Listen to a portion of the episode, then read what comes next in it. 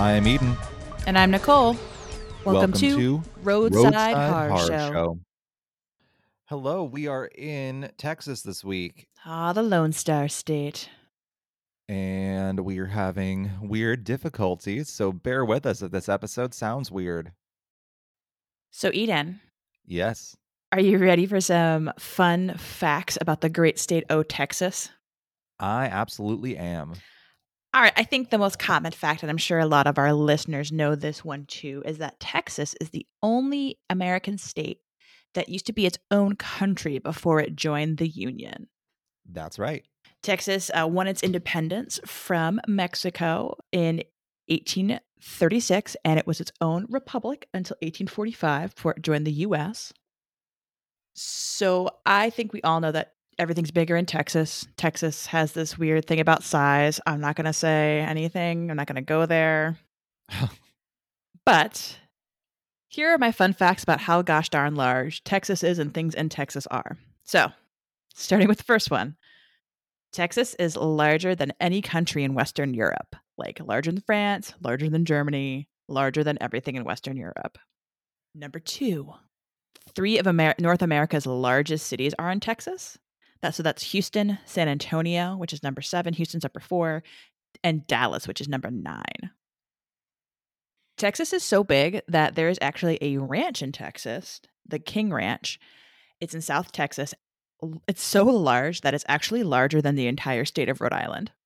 Well, I mean, that's not hard to do. It's Rhode Island. I mean, you're very true in that. Rhode Island's a tiny state, but it's a single ranch. That's true. I think I have one or two more. Let me just check. Any other large Texas claims? Well, I think that's it. All right. So that's my Texas is a big ass state. Everything's bigger in Texas segment. Especially the hair. Especially the hair. Well, you know. If the country music awards are anything to be believed. I mean, I believe it. Bigger the hair, the closer to heaven, right? That's true. So one thing I thought was hilarious that totally fits into our podcast is that in Norwegian slang, Eden, because I know you love the Scandinavian languages.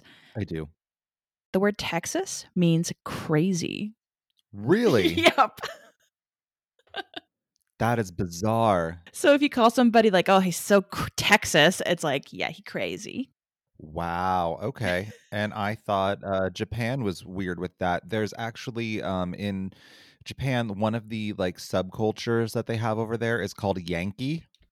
Really?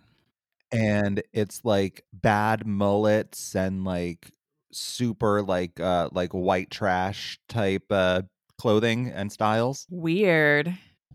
Yeah. Oh, Japan.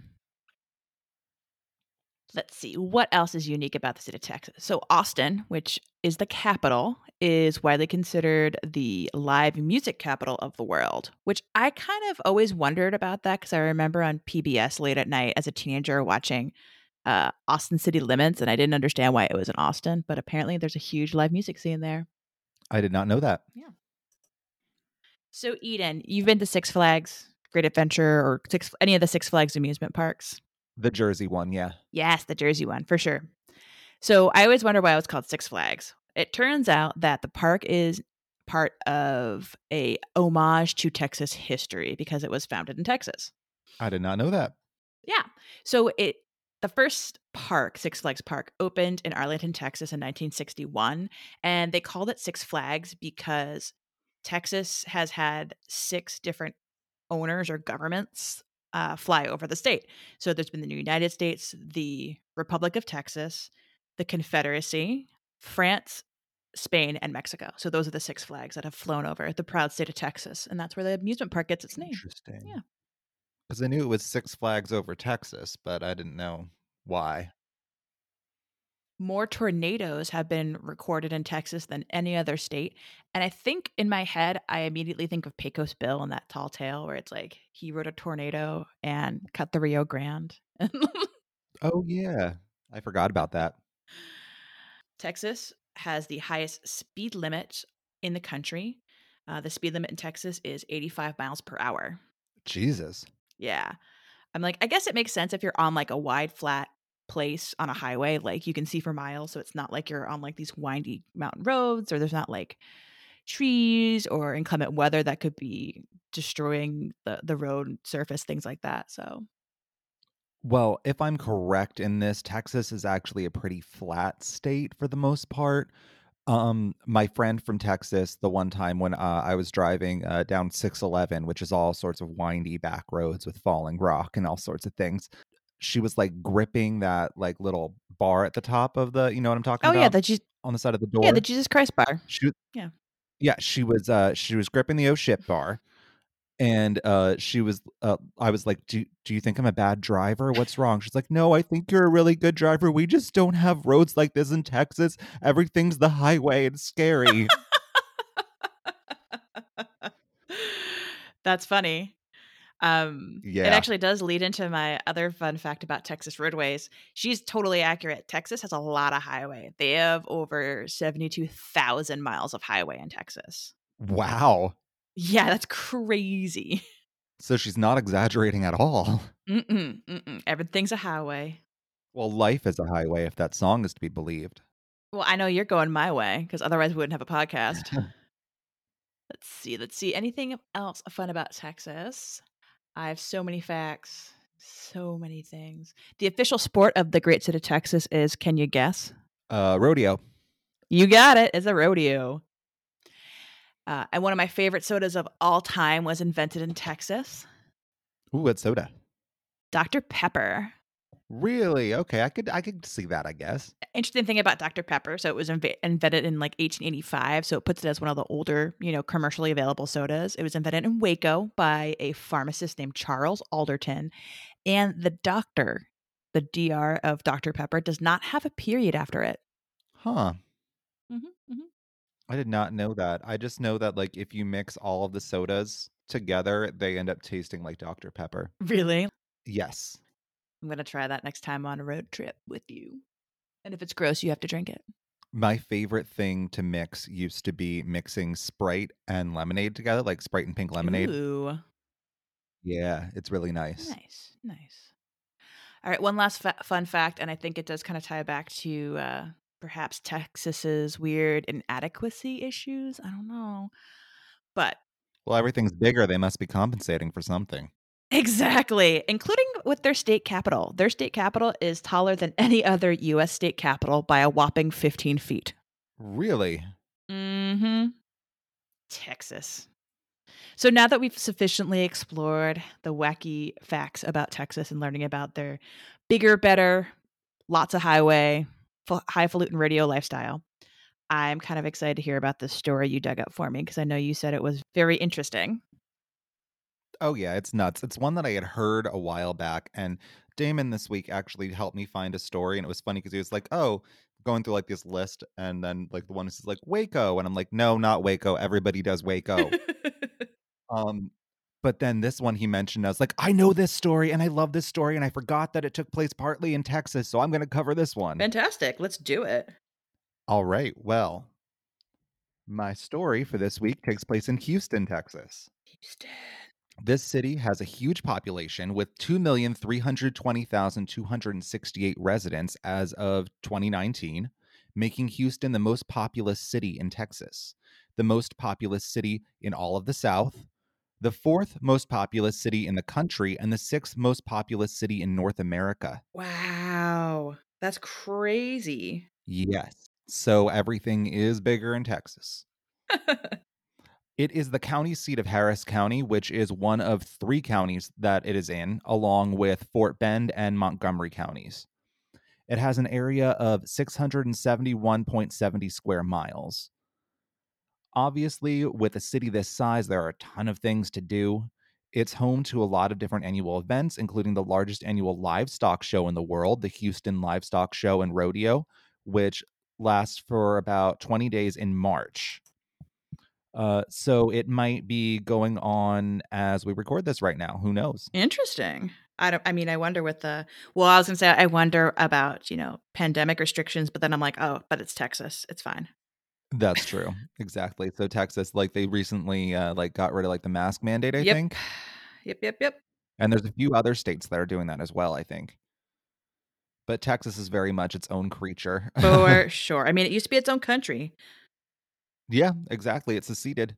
So it also hosts one of the top 5 art festivals in the country, the Bayou City Art Festival.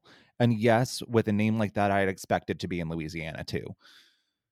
One of the really cool events in this town has to be the Art Car Parade, which is this parade for decorated cars. Art car. So I guess they were too busy to make floats, so they just decorated their cars. I don't know. That's kind of cool, though. I love it. It is. It was the first of its kind as far as my research has shown, and it's not just limited to cars either. People enter bikes, motorcycles, and even have like roller skaters in the parade. So it started in 1988, and it seems like a really fun event to attend, in my opinion, just because I've never heard of such a thing before. And another thing you might know about Houston is it's where NASA has 2 space centers, and that plays into today's story. So without further ado, this is the story of Lisa Nowak. Do you know this one? I think I know like the tabloid story version of this one where it's like, hey, here's this crazy story about an astronaut. She did these nutty things, and I'm sure there's more to the story. Oh, yeah, there's a lot, and it's nutty.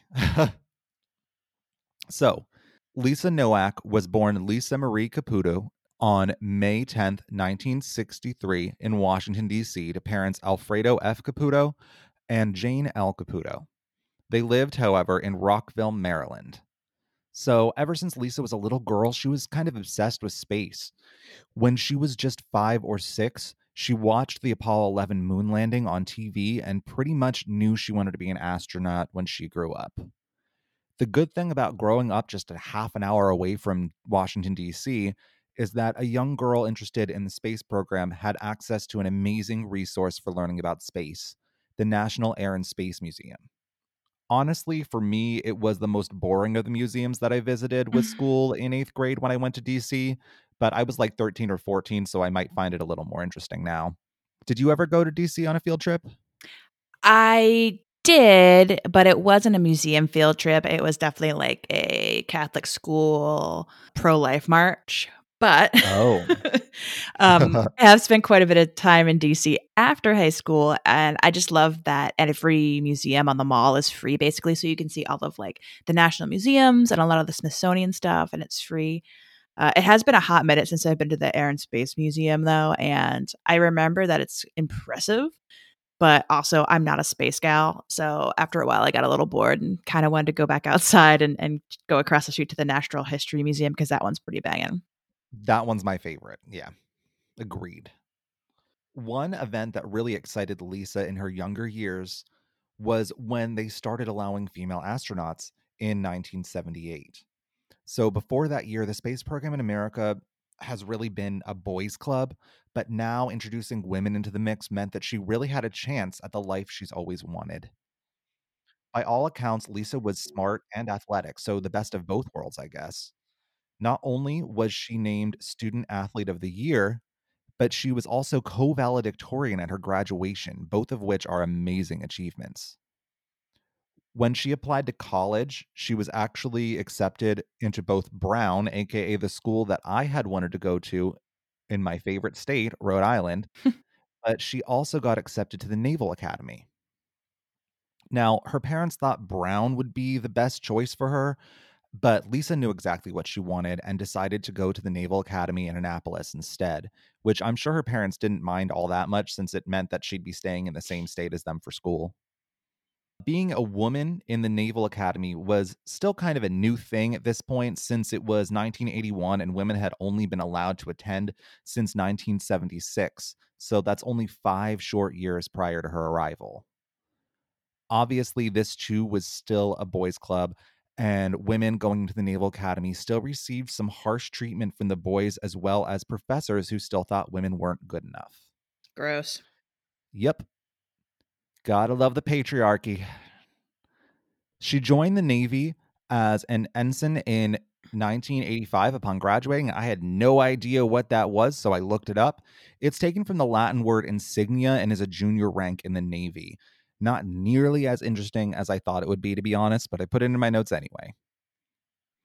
She was assigned to be an aerospace engineer at the Johnson Space Center in Houston. During her time there, 6 space shuttles had launched. In December of that year, she got orders to report for flight training, which was something women at the time rarely ever got to do since there were no female combat troops. And this took place in Pensacola, Florida. Very cool. By June of 1987, she was a naval flight officer. I'm going to skip over a lot of things here because it's just a bunch of boring Navy talk about how amazing Lisa was, which, as we continue on with this story, you'll see why she's not the greatest person in the world. Hint, murder. It's related to murder. I know, that was a major spoiler because people don't know this is a true crime podcast. Surprise, guys. So basically, Lisa did a lot of really awesome stuff and kind of furthered the advancement for women in the Navy. She got moved around a lot and was promoted a bunch. In 1988, she married a man named Richard T. Nowak. The two were wed in the Naval Academy Chapel on April 6th. She went to postgraduate school in 1990 in California and graduated with a Master's of Science degree in Aeronautical Engineering and a degree in Astronautical Engineering as well in 1992, which was a big year for her since she had her first child in February of the same year. Wow. Yep. That's pretty fucking fantastic. I know. She began working for NASA in 1996, and it's kind of weird how it works for Navy officers when applying. Whereas a civilian could just apply directly to NASA, naval officers have to give their application to a review board for approval. And she actually became one of only 150 finalists out of 2,400 applicants. She reported back to the location of her first assignment with the Navy, the Johnson Space Center in Houston. Out of those 150 people, Lisa was one of 35 people to make it on board as a mission specialist. Wow, that's really impressive. Yeah. So she was sent to train in a group with these other people as well as 9 international astronauts. And because of how many of them there were, they called themselves the Sardines. I thought that was pretty cool. Due to how much time she was spending in Houston, she and her family moved to Texas and built a house in Clear Lake City.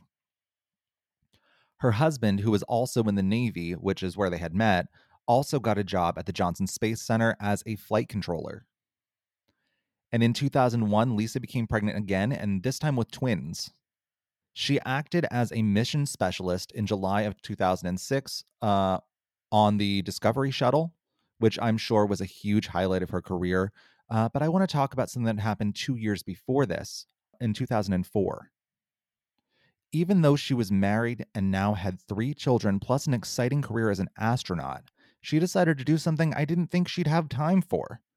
Have an affair with fellow astronaut William O'Phelan. I don't know if I'm pronouncing that last name right, but that's how I'm going to say it. Because it's spelled all kinds of crazy. That's A-okay by me. I honestly don't understand, because how are you balancing a career in space, marriage with 3 kids, doing all the mundane shit you have to do around the house, and still have time for an affair? I barely have time to do my household chores, my job, and this podcast. She never slept, Eden, ever. Apparently not. Sleep is not something that Lisa ever had to do, apparently. I guess.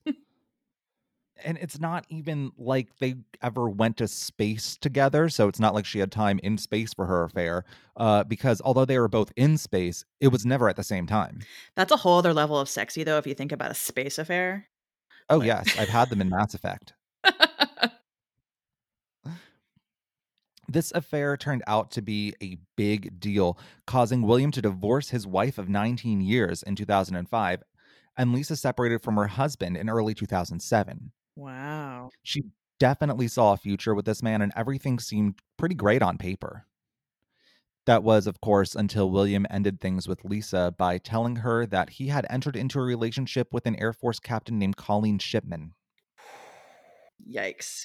Which, I mean, come on. You started a relationship with him when y'all were both married. So he's probably going to do the same thing to you. Yeah. Just saying. As much as this probably killed Lisa to hear, she played it off like she accepted the whole thing. But spoiler alert, she did not. This is when Lisa started going off the deep end a bit, and she decided to use a key to William's apartment that she must have forgotten to give him back, and went on to read some emails between William and Colleen, and they were quite saucy. Not quite Darling Wonderheart level, but still saucy nonetheless. And yes, that reference was from episode 3 of this podcast, so listen if you don't know what I'm talking about. Nice callback, nice callback. One of the emails said, "Will have to control myself when I see you. First urge will be to rip your clothes off, throw you on the ground, and love the hell out of you." Wows. Yep. I'm a little turned on. I don't know about you, but such passion. A little hot and bothered. So she also learned from her snooping that William was on a flight to Orlando, which, if you didn't know, also has at least one NASA Space Center. And she had a plan to confront William's new girlfriend, who, to add insult to injury, she found out was 10 years younger than herself. Wow, this can only end well. I can tell you right now. Oh, exactly. She's going to have a shitty time, and you'll know what I mean by that in a second. Oh, I'm so excited. So she decided to drive the 900 miles, or some sources said like 950 miles, not sure, from Texas to the Orlando airport, and she wasn't stopping for even one bathroom break.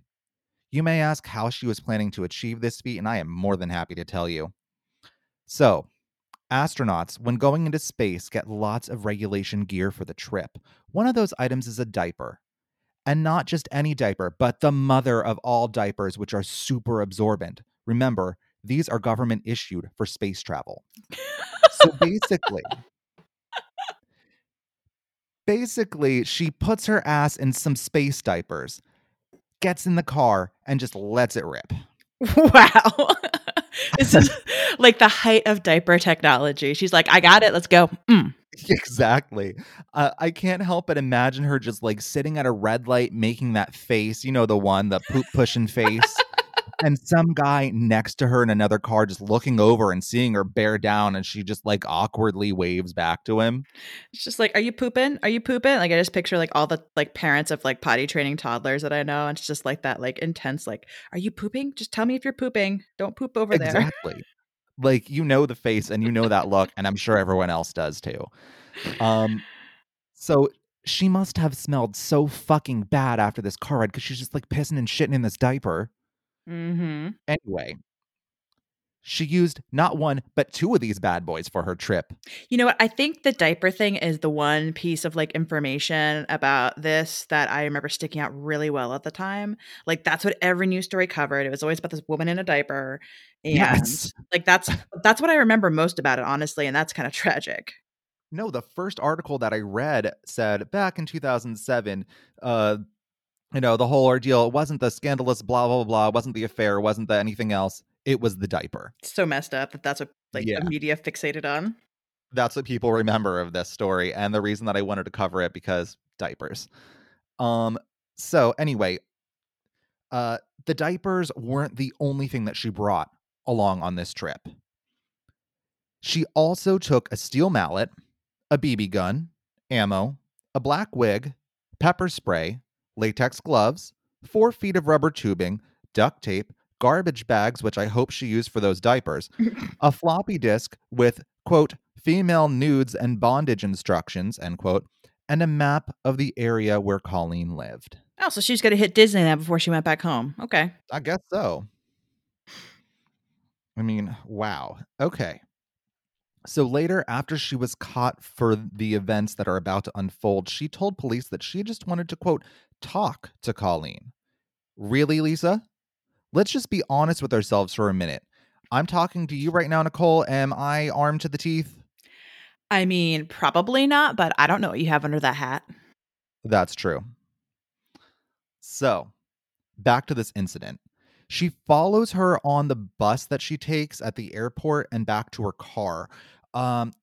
Lisa is wearing this black wig and a trench coat to hide her identity.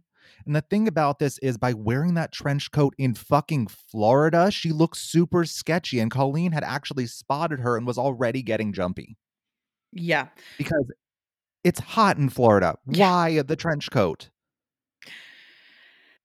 Oh, I don't understand, Nicole. I don't understand. Well, I mean, clearly she is a very clear-thinking, obviously well-planned individual. So for her to say, hey, you know what?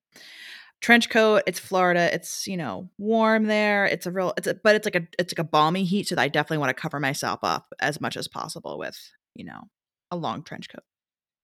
True.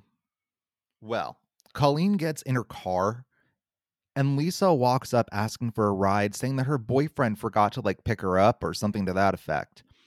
And like I had mentioned, Colleen is super suspicious of this woman wearing a long-ass trench coat in probably 90-degree weather. And she's like, no, but I'll call someone for you.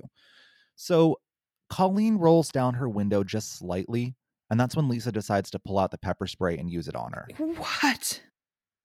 So I know I said murder before, but I misled you guys a little bit. Although the tools Lisa Nowak brought with her would lead anyone to believe that's what she had planned, we'll never know for sure because after being pepper sprayed, Colleen manages to drive away somehow. Holy shit. Yeah. Thank God. Run away from the crazy diaper lady, Colleen. Run away from the crazy diaper lady. So when the police arrive, because Colleen was able to call them, she's giving them a description of what happened to her. And she tells them a woman with black hair and wearing a trench coat attacked her. So the cops are thinking, crap, this lady is probably so far away by now. But lucky enough for them, Lisa, for as smart as I'm sure she was kind of a dumbass because she's still hanging out in the parking lot, dumping a garbage bag and something black into the trash.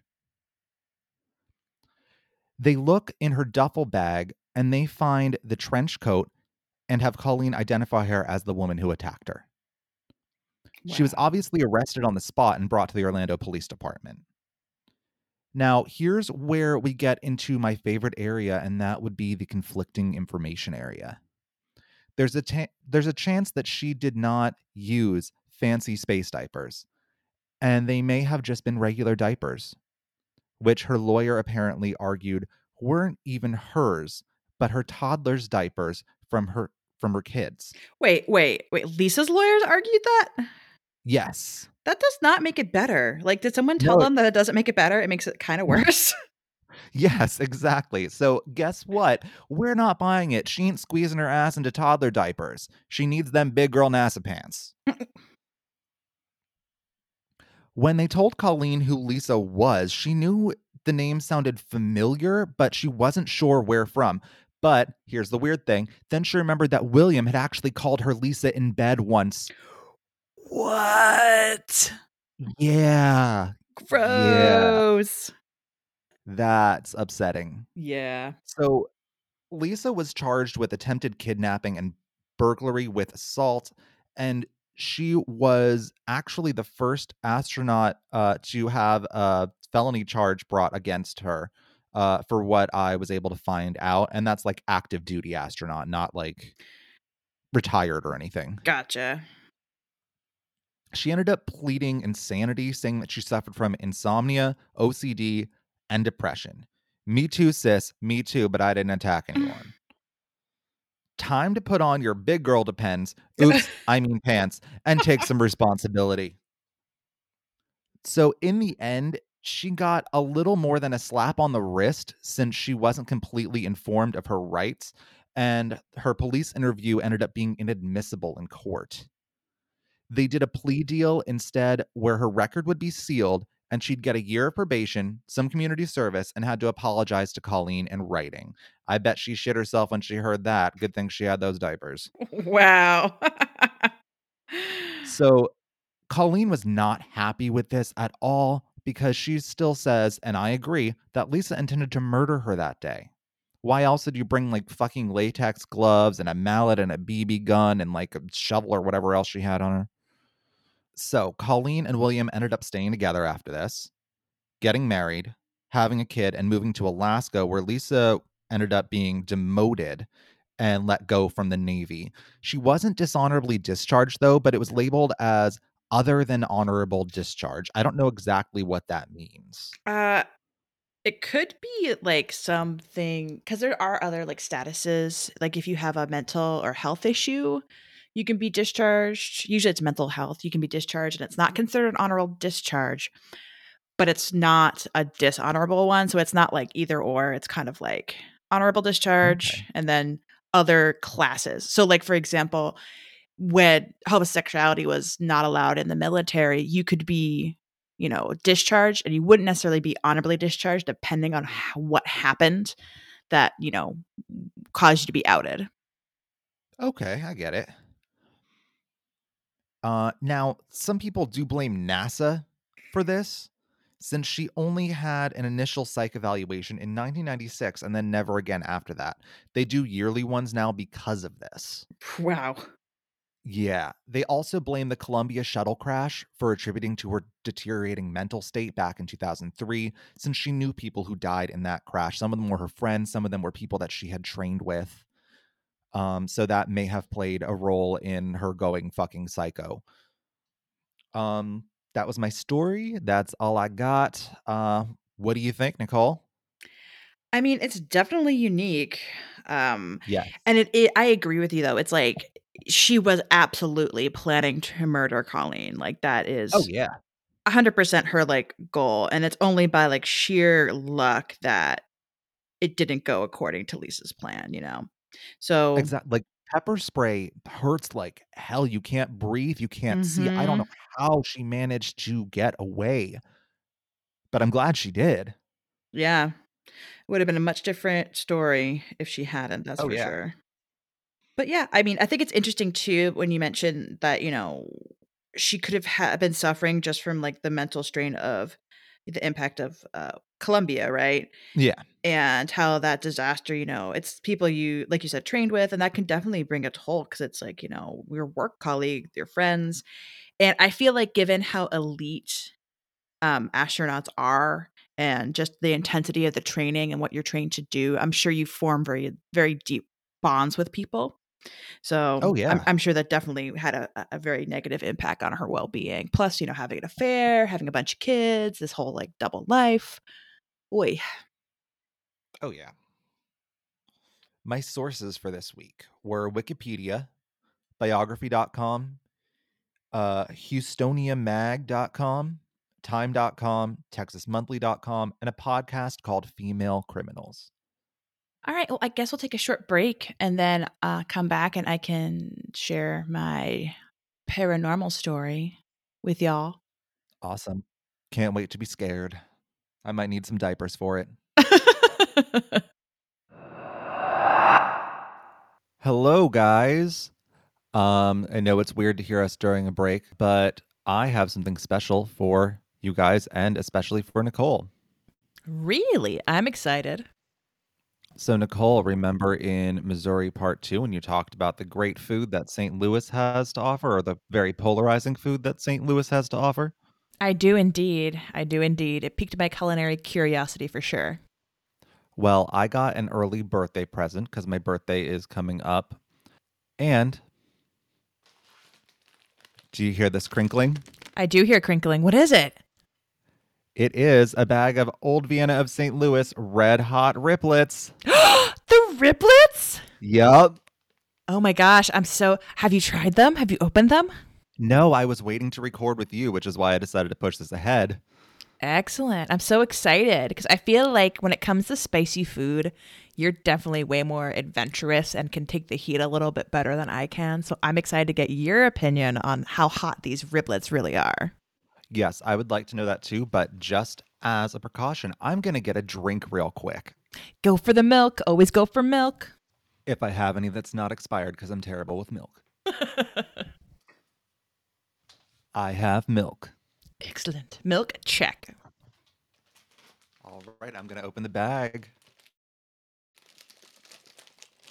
See how crushed they got during shipping.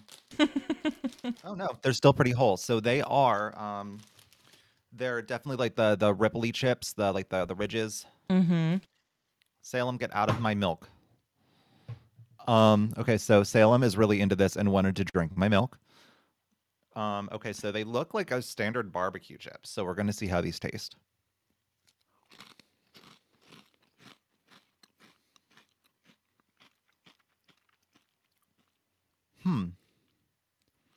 Okay. So they definitely do have a bit of heat. You don't taste it at first. I'm not sure how I actually feel about them yet. Does it have like a sweet barbecue taste at first? It has a strange barbecue taste, in my opinion. That's what, like, St. Louis barbecue sauce that everybody loves. It's different than the Kansas City style. Yeah, okay, so I'm going to try one more just to see. My mouth is a little burny, but it's not bad. I think it's cayenne. Ah.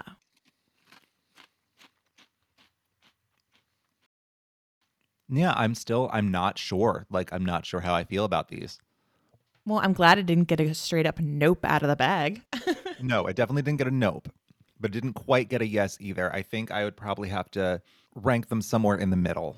In the middle. So now that you've tried the old Vienna hot riblets, does this make you want to try other St. Louis cuisine? It gives me a little bit of pause, but yeah, I'll still try it. You heard it here first, gang. Yeah, so if anyone was curious about the red hot riblets, they are okay. They are okay. A ringing endorsement from Roadside Horror Show. All right, we are back, and I have a news story for you. That's my crappy newsreel impression. I thought it was pretty good. Well, thank you. You're too kind. So this article is from boingboing.net, which I have no idea what that is. But it's, seagull swoops down and eats man's tongue after woman bites it off in brawl. What? Yeah. And I'm just from reading that headline, I am very much reminded of Lorena Bobbitt. Yeah. Like, what are the chances? Yeah. So this happened in Scotland. A woman in Edinburgh bit off part of a man's tongue during a street brawl, and a seagull swooped down and ate it before he could retrieve it. He did not require surgery, given the piece of tongue was no longer available, and it could not be reattached. Mm-hmm. McKenzie continued to be aggressive towards Ms. Ryan, and he approached her again with a clenched fist. Fist. I'm like, this got real weird real quick. I know. I can't read, apparently. So Miss Dixon said, Ms. Ryan somewhat oddly responded to that by pushing him on the body and kissing him.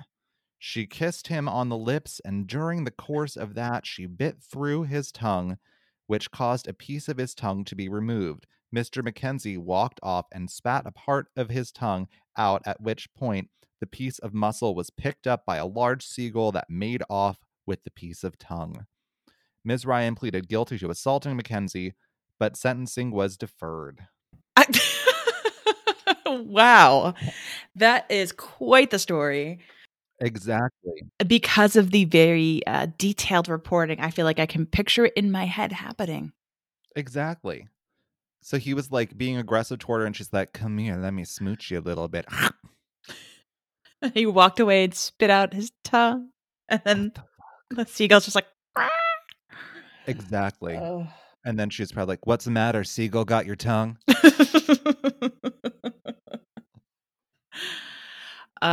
always find the best stories, Eden. I try to find the weirdest ones that I can. You do a good job. Thank you. I appreciate it. So, speaking good stories, I hope my paranormal story is also entertaining. It takes place in Galveston. Okay, another town that I know of, and it's not far from Houston, I don't believe. I think they're in the same like metropolitan area. You're right. It is part of the greater Houston area, and it's located in like southeastern Texas. Galveston is a port end of the city, which is interesting, and it's actually spread across two islands in the Gulf of Mexico. So there's Galveston Island and then Pelican Island. Huh. Yeah, so it's kind of a little bit sprawling, like things tend to be in Texas. It's 211 square miles is what the city's considered, but it only has about 50,000 people living there. Okay. So the first European settlers arrived on the island in the early 1800s, and the port of Galveston was officially established in 1825 by the Mexican government, shortly after Mexico won its independence from Spain. The city is named after Bernardo de Galvez y Madrid, Count of Galvez, who was an important military leader and political leader in that general region in the late 18th century. The city of Galveston was the main port for the fledgling Republic of Texas's Navy. And during the Texas Revolution of 1863, it was very strategically important in terms of naval battles against Mexico. Later, once the Republic was established, Galveston served temporarily as the national capital because it was so defendable. Now, during the 19th century, Galveston grew and became a major U.S. commercial center, and it's one of the largest ports in the U.S. Wow. It was, for a time, actually Texas's largest city, and it was nicknamed the Queen City of the Gulf, which I think is just a lovely nickname. That sounds beautiful. And regal. And regal, doesn't it? Doesn't it just? Since Galveston is on the Gulf of Mexico, obviously it has pretty humid subtropical weather, and it's really susceptible to hurricanes in the spring and fall, like a lot of Gulf coastal areas. It was also the location of the worst natural disaster in U.S. history, or at least the deadliest, most deadly hurricane in U.S. history, but I'll touch on that a little bit later. Today, Galveston's still a very busy shipping port, given its coastal location. A lot of Caribbean passenger cruise ships call Galveston their home port, especially those from the Carnival Cruise Lines. Aside from shipping and the cruising industry, banking and insurance are huge players in Galveston's economy. Headquartered in the city are both Moody National Bank, which is one of the largest privately owned banks in Texas, and American National Insurance, which is actually one of the largest insurance companies in the U.S. Since the late 19th century, Galveston has also been a popular tourist destination. Often it's called the playground of the South. Okay. And it's really this tourism that makes up the other bulk of Galveston's economy. You can find lots of your typical beach town experiences. It has lots of lovely coasts, the water's there, lots of ample fishing. Lodgings in Galveston run the gambit from, beachfront condos and motels to these grand old historic Victorian hotels, and to your more simpler vintage bed and breakfasts as well. Now, because it's a tourist town, there are plenty of things to do in Galveston. Some of the more popular destinations are the Galveston Island Historic Pleasure Pier, which is exactly what it sounds like, one of those other pleasure things you like, Eden. Pleasure Beach. Oh, yes, because it just sounds like it's rampant with sex workers. There's also the Galveston Schlitterbahn Water Park, the Moody Gardens Botanical Park. Moody? Yes, Moody. So like the banking corporation that's headquartered there, Moody National Bank, they actually sponsored a botanical garden there. It's really cool. There's like this big glass pyramid within the botanical park. Okay. Yeah, very cool looking. There's the Ocean Star Offshore Drilling Rig and Museum, which definitely sounds like the most Texas museum ever. There's the Galveston Railroad Museum, and of course, you can never get tired of the beach, and there's tons of beachfront property basically all across the city, from the East End's Pareto Beach to the West End's little pocket parks that they have where you can enjoy more nature-oriented beaches. Sounds fun. Now, this is something I think you would find a lot of fun in Eden, because Galveston has some fantastic historical buildings and mansions.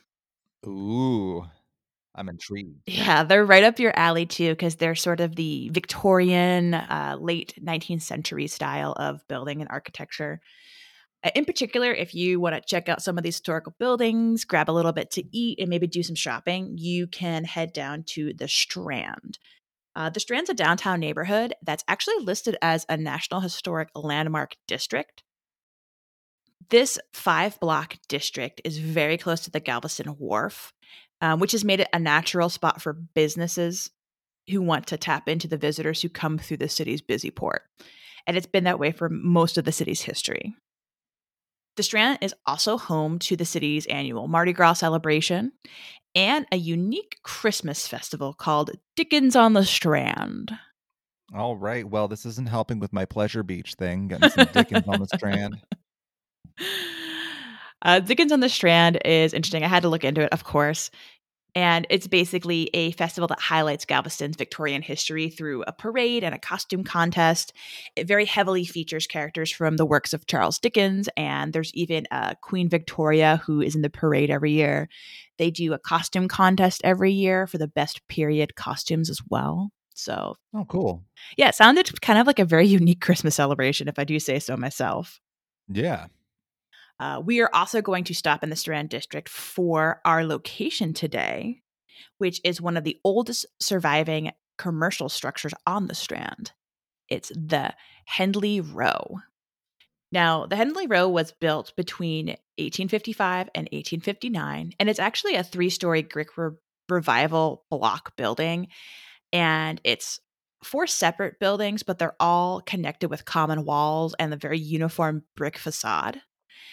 They have these granite coins marking the separations between the buildings. And coins are, of course, those big blocks that kind of inset over brick.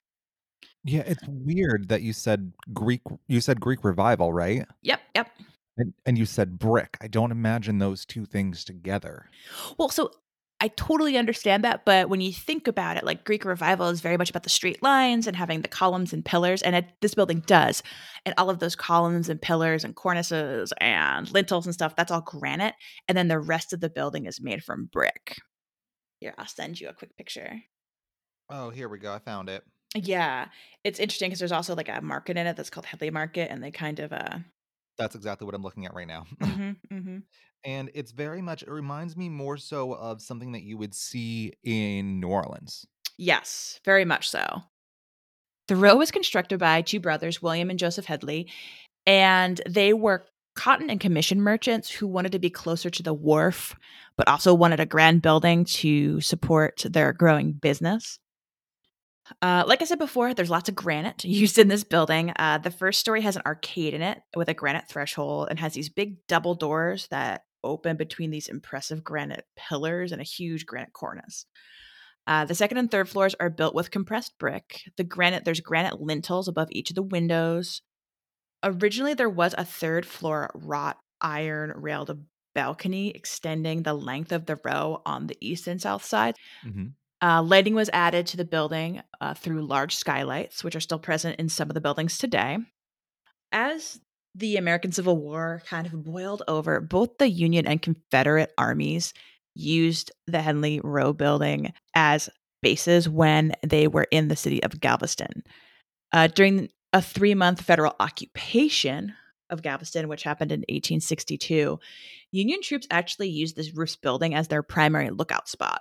It was a 3-story building. It was right near the wharf, so you could see a lot of the coming and going in and around the city.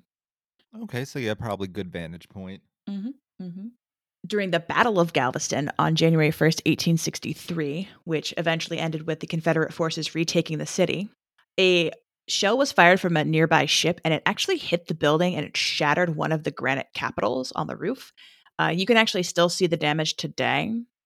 And likewise, once the Confederate forces took the city of Galveston, they also used the Hendley roof as a lookout spot for enemy troops and naval movements. After the Civil War, various government agencies and businesses occupied Hendley Row, including the U.S. commander at Galveston, who managed the city during the Reconstruction period, the Army Corps of Engineers, and various lawyers and bankers who rose to prominence in Galveston's history. The next event in Hendley Row's history started during the early morning hours of September 8th, 1900, when a Category 4 hurricane hit the city. This was pretty devastating for a couple of reasons. One of the main ones was that the highest point in the city of Galveston is only 8.7 feet above sea level. Okay, makes sense. Right. So now this hurricane comes in, you have these super high winds and rain pounding the city, which leads to a storm surge flooding it. Virtually no street, building, or neighborhood avoided storm damage. Actually, in my research, I found out that every single home in Galveston was damaged somehow. Damn. Yep. Well, you've heard that joke, right? What's the difference between a white trash? What's the similarity between a white trash divorce and a Texas tornado? What? Either way, someone's going to lose a trailer. Yikes. the storm is so strong and violent. Like, we're talking like winds of 100 miles per hour and constant rainfall, that people see not just quote unquote trailers being whipped away, but like full buildings getting like swept off their foundations. Like, it's nuts. Wow. Yeah, I found a statistic that was like over like 36,000 homes were completely destroyed. And about a quarter of the city's residents were left homeless after the hurricane. Truly terrifying was the flooding, though. Like, this is one of my like nightmare scenarios. So it pretty much rained from the early morning on, and then as the storm surges continued, water kept rising. And from 3 p.m. until about 7:30 p.m., the water rose about 4 feet in just 4 seconds. So it just kept rising and rising and rising. Wow. Yeah. An additional 5 feet of water ended up flooding into certain parts of the city. So by 8:30 at night, you're talking like upwards of like 10 feet of water in the streets. And see, this is why as much as I would love to live like someplace a little more coastal, because I like the beach and stuff like that, I'm very happy that we live in the area that we do live in, because we are in a valley. So therefore, you know, it blocks a lot of those wind related natural disasters that happen. And in areas that are a lot more flat, like Kansas and Texas and places like that, you have a ton of tornadoes that happen. Mm-hmm. Mm-hmm. So I already mentioned that really high winds at 100 miles an hour, a lot of homes and buildings were destroyed. So aside from all of the devastation and destruction for like structures, witnesses also report that they would just see things flying and becoming airborne while they were trying to, you know, find a safe place to hide from the storm. People reported seeing like brick from buildings, slate from roofs, timbers, and other heavy objects like wagons being like just tossed through the air like they were nothing. Wow. Yeah. The storm wiped out all the bridges from Galveston and Pelican Islands to the mainland. And it downed all of the electrical, phone, and telegraph lines on the islands.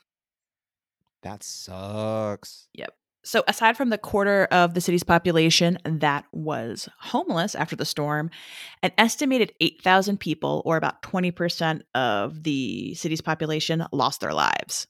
Oh, my God. Yeah. The 1900 Galveston hurricane is the deadliest natural disaster in U.S. history.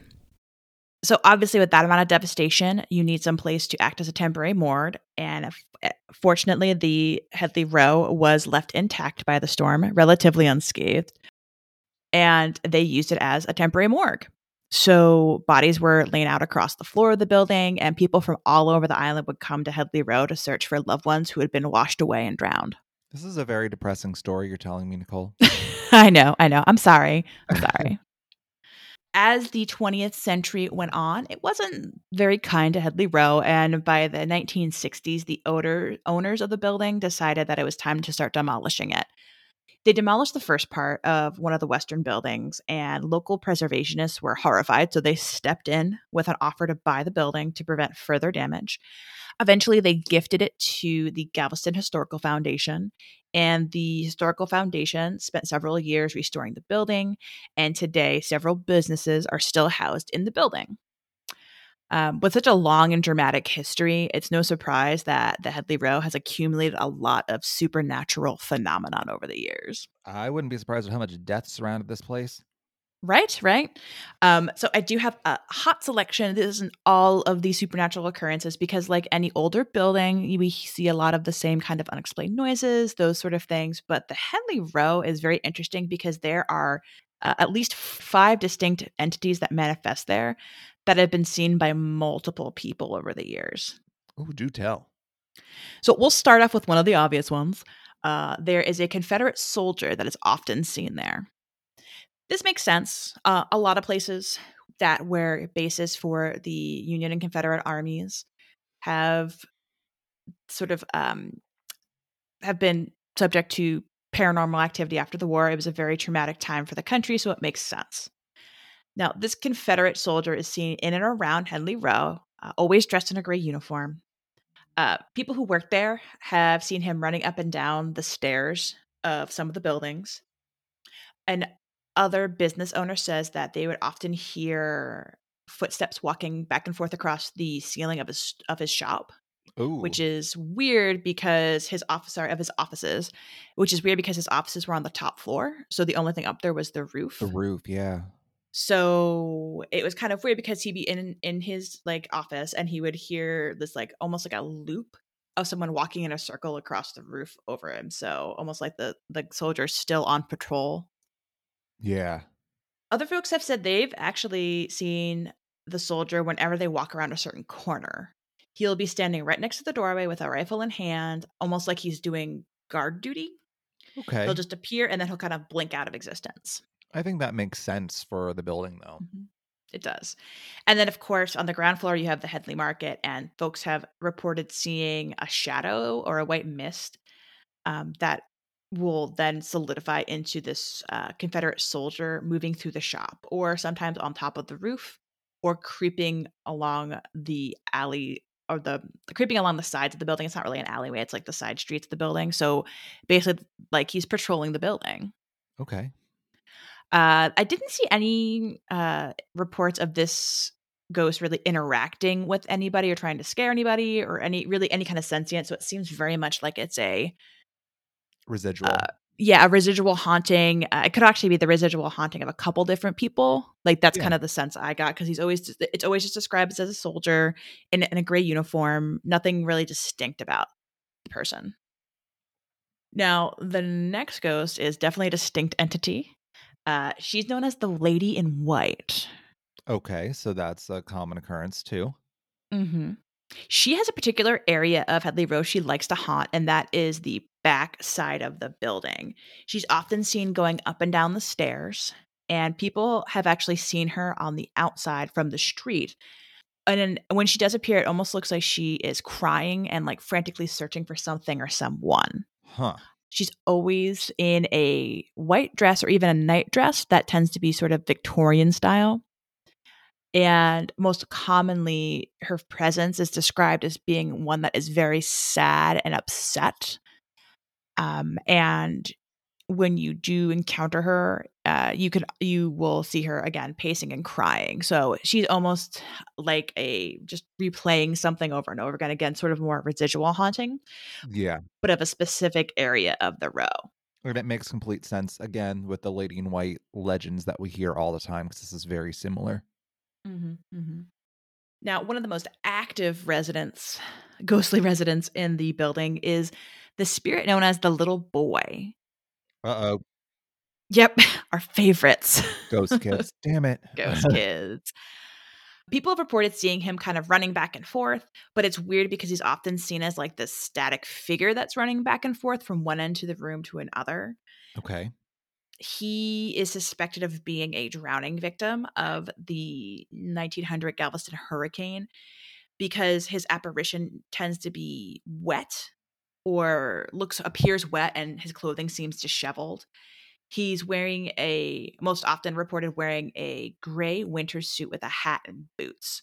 So what you're saying is that we should grab a bucket and a mop for this wet-ass ghosty. Possibly.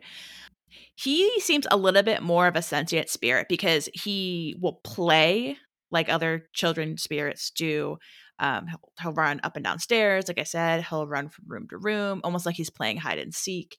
And sometimes he'll just appear sitting on the stairs, like he's waiting for someone. Okay. A lot of times people who are in the building will think that he is a lost child. And when they go down to the first floor, which is where the retail shops are located, they will ask the shop owners about the little boy upstairs in the hallway, and they'll basically be like, "No, it's fine. He's fine. Everything's fine." Now, is he also dressed in more Victorian clothing? It wasn't really clear. It seemed like it was more like it was a winter suit, almost like a dress suit type of thing. So. Okay. It didn't really say one way or another. I definitely picture something more turn of the century-ish, because that sounds right, with a little boy with a hat on. Because I'm wondering if that's the Lady in White's child. Oh, it could be. It could be. Maybe that's why she's so upset. Exactly. So the little boy isn't the only ghost child at Hendley Row, of course.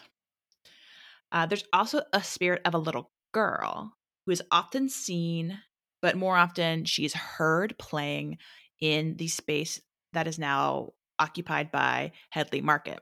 Well, at least the ghost boy has someone to play with. I don't know. I guess. So she's described as being very young, 4 to 5 years of age, always wearing a dark dress. Again, some people have said that her hair appears wet, but her clothing is described as Victorian era. She's often heard and seen by other young children. A lot of times they describe her as being lost and looking for her mother. Okay. Yeah, so that could be maybe the lady in white. Yeah, and you said that her hair is wet, too. Sometimes. Some people say her hair is wet, or it could just be she has darkish hair. Okay. She's more of the ghost who, is heard.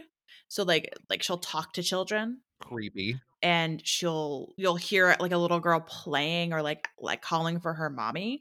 Yeah. Sometimes she'll have, physical manifestations, and that's when people are like, oh, it's this, dark dress, darkish hair. Huh. There's a couple stories, again, of parents of children who go to the market and they will come up to the register and say that they're looking for a little girl because their kids told them that there was a little girl who was lost in the store. Oh, no. But when the parent goes to find help and go back to where their kids saw the little girl, there's no one there. I would hate to work at the store. Right. Just constantly, excuse me, there's a little girl that's lost. No, she's fine. She's dead. Yeah, right. So I mentioned before there's a lot of skylights in the building. Well, there's also, because Hendley Market's kind of it's at the center of the ground floor and it has an atrium. Well, there's skylights on the second floor that let light into it. It's really cool looking. I do love skylights. Yeah, they're really, really pretty and very, very ambiance. The ambiance they have is lovely. Now, here's the interesting thing is that a lot of people who've been in the Hendley building have said they've seen this little girl spirit. Not in the shop, but on the second floor near the glass floor where the skylight is. Mm-hmm. And they report that even if they don't see the girl, they'll hear and see footprints. Oh, across the glass floor when there's absolutely nobody there. I don't know how I feel about that. Yeah. Most of the people who work at the Hendley Market think that the little girl could be a victim as well of the 1900 Galveston hurricane. Mostly, again, because she's heard a lot of times calling for her mother when people encounter her. It's quite possible. And then the last ghost I have is not quite a child, but not quite an adult either. It's a teenager. It's Britney Spears.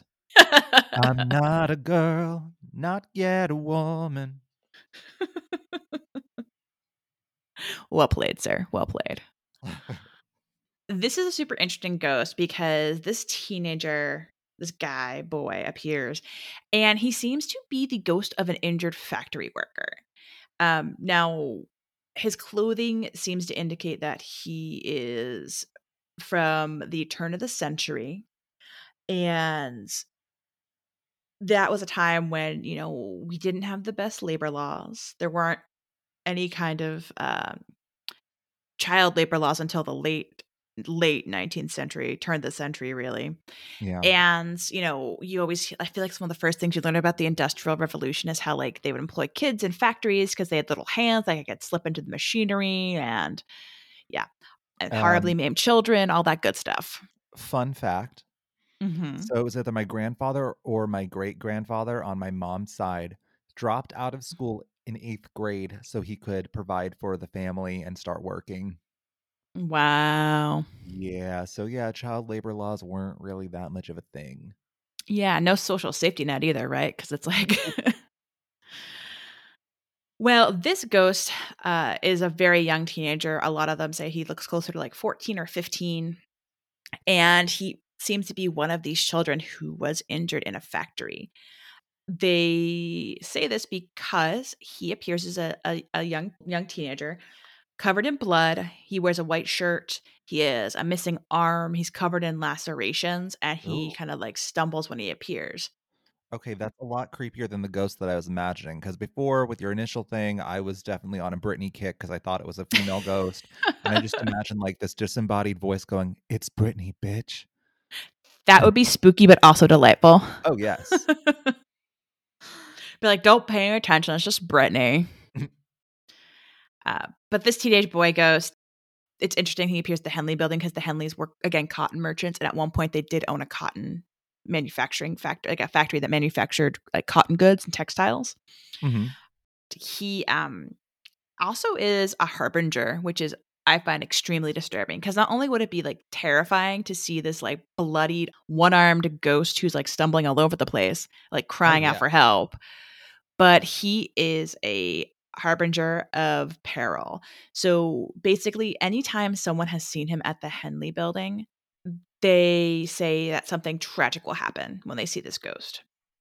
There are some stories of an employee at one of the businesses in the Hendley building saw the ghost.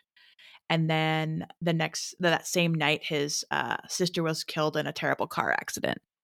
So it seems to be, again, almost like a, what's the black dog or a banshee type of harbinger spirit. So you're praying to God that you're not seeing this ghost?